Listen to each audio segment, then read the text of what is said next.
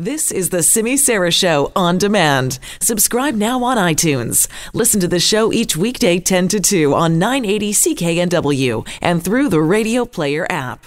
A motion that will be voted on or considered by the Vancouver School Board tonight. It's an anti racism motion and it comes after incidents in the previous school year, including one you might remember very disturbing racist video uh, that was posted on social media actually prompted a black high school student to transfer out of Lord Byng Secondary School. How should the school board deal with these racist incidents? Time to check in now with Vancouver School Board trustee Jennifer Reddy.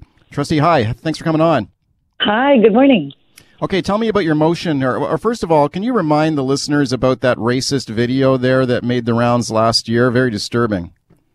Well, there's definitely a range of issues, and while I can't comment specifically on specific incidents, um, it's not something specific to schools, and it's something that definitely you'll see throughout our city, throughout Canada, increase in hate crimes, not only about race incidents, but also gender-based violence, transphobia, homophobia, religious-based violence, ability. It's a it's a big issue. Okay, I'll, I'll just remind the listeners of what happened here. There was a, a, a video that was posted to social media last year of a kid uh, talking about his hatred for black people, and it actually has triggered a, a human rights complaint against the Vancouver School Board for its handling of anti-black racism. D- did that incident kind of trigger part of the, uh, the, the motion that you've got in front of the school board tonight? Yeah, um, and so there's a couple motions. You mentioned the anti-racism strategic motion, so that's yeah. one of them that we're discussing tonight. The one that I'm bringing forward since June, that's actually getting voted on tonight, is a hate crime response policy, um, which is meant to be more all-encompassing when kids are subjected to um, hate-motivated or violent incidents at school. Okay, let's talk a little bit about that. What is the policy cool. right now when stuff like that happens? Yeah, we don't have one. So, as a trustee, it's pretty. Um, you know, it's pretty uh, frustrating. And sometimes I feel like I have a bit of a gap in terms of responding to children and parents and staff who come forward with concerns about incidents, either online, in person, in the hallways, on the way to school, after school. So I think it'll really be an important policy piece for us to lean on that is values centered and actually talks about the protection of students when things like this occur. Yeah. So is there like, um, like if stuff, if stuff like this happens and it does, uh, how is it handled now? Is I mean, is it kind of handled differently at each, depending on the incident? Yeah, absolutely. Um, we have something called an administrative procedures uh, booklet, and this is really helpful if you're working in the schools day to day and you need to know what to do if and when X, Y, and Z happens. That's really helpful. And then from a governance perspective for a trustee, um, for me, it's really important to be able to say unequivocally, here's our policy. It matches with the BC Human Rights Code. It references the charter. Um, here's what we're ensuring you in terms of safety and protection when you're at our schools. Um, and that's where, you know, risk and liability and all of that comes into play. What about the perpetrators of these things? Are they held accountable? Like if you have somebody like this disturbing, disgusting incident last year where some racist video was uploaded to social media, uh, is the, are the kids involved in that held accountable? Are they expelled? Are they suspended? Like what happens to them? Yeah, so as you mentioned, everything's case by case. And so with this yeah. motion, a big critical piece of it, um, which is informed precisely by the, the specifics that you mentioned, is that we want to be sure that all kids are supported with a restorative justice measure. Um, restorative justice is meant to be a responsive tool and certainly won't work for everyone, but it's better than what we have right now. Um, and so it does give us an opportunity to reflect on what we do best, which is education um, and support young people when they are a part of this um, environment that potentially uh, breaches safety, bre- breaches codes of conduct, and that we know what to do afterwards. Okay, what is restorative justice? How would that work in this in these examples?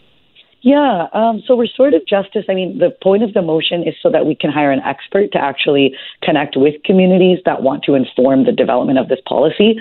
See, so what I'm not hoping to do is sort of be really directive and say restorative justice will include circles, um, and supportive measures for everyone in X, Y, and Z way. What I'd actually like to see is the implementation of a expert um, at the district to actually help us design what that would look like. Um, because I think that is a piece that I feel is lacking is that actual expertise on what would uh, a policy-based restorative justice uh, response look like. Why not just expel these kids? Like if they do something racist, they post a racist video or they make racist threats, you're expelled. You're out. Right. I mean, that may very well be the outcome of implementing a policy like this. Um, I think I will really look forward to the experts to, to guide us so that we're working supportively with all kids and educators and so that ultimately we're creating people in this city that actually have sense of responsibility, guidance, and learning in, in what it is we're partaking in. I mean, hate crimes are on the rise in Canada overall, so I think there's definitely a, road, a, a role that boards can play. Okay, speaking to Vancouver School Board trustee Jennifer Reddy, like you mentioned that hate crimes on the rise, are we seeing incidents on the rise in the Vancouver School District too, or are are we kind of flying off the handle over sort of isolated incidents, or is this becoming a bigger problem? That's a good question. I mean, the reference I made is really only about reported crimes. So think about all the issues that young people are uh, subjected to online. I think gender based violence that's intersecting with race. Look at the missing and murdered Indigenous women and girls inquiry. I mean, we don't have to look far to recognize what's actually going on. So, yeah, it's time to act. Okay, you also mentioned an anti racism strategy, which you've been calling, calling for. How would that work? Yeah, so that's brought forward um, for tonight's meeting. That was brought forward by Trustee Cho. Um, yeah, and that would really help, uh, I think, from a strategic perspective, look at a one, a three, and a five year plan in terms of how we're strategically responding uh, to anti racism. And yeah, uh, Trustee Cho spoke to that last week, and I think uh, it'll be good. It'll be a really good discussion to hear from other trustees tonight about how that could play out recognizing that the hate crime response policy is is not only about anti-racism but a broader um, range of issues. Why is this important? Like we mentioned this this case last year with this ugly video that made the rounds in social media. It actually forced one black student to transfer out of that school, which is a terrible thing to happen to a kid. If a kid feels like he got to transfer out of the school, things are so bad. Like, why is it why is it important to have these kind of policies and, and in place? Yeah, I think uh, right at the outset, it helps young people understand their rights and responsibilities coming into a public education system. Um, that when you're in the doors of this school and participating in anything uh, having to do with this school, that these are the expectations, but also our responsibility to young people as the adults in charge of this system. So I think it sets the stage for what the expectations of behavior are in a way that administrative procedures can't, um, because trustees ultimately uh, use policies to guide our work. Um, and that, that's where I really feel confident that it's a starting point for us. Certainly, it's not uh, sufficient to do the work, but it is necessary. Okay, we're following the discussion at the school board tonight. Thank you very much for coming on. Thanks, Mike. See you later. You bet. Thank you. That is Jennifer Reddy, Vancouver School Board trustee.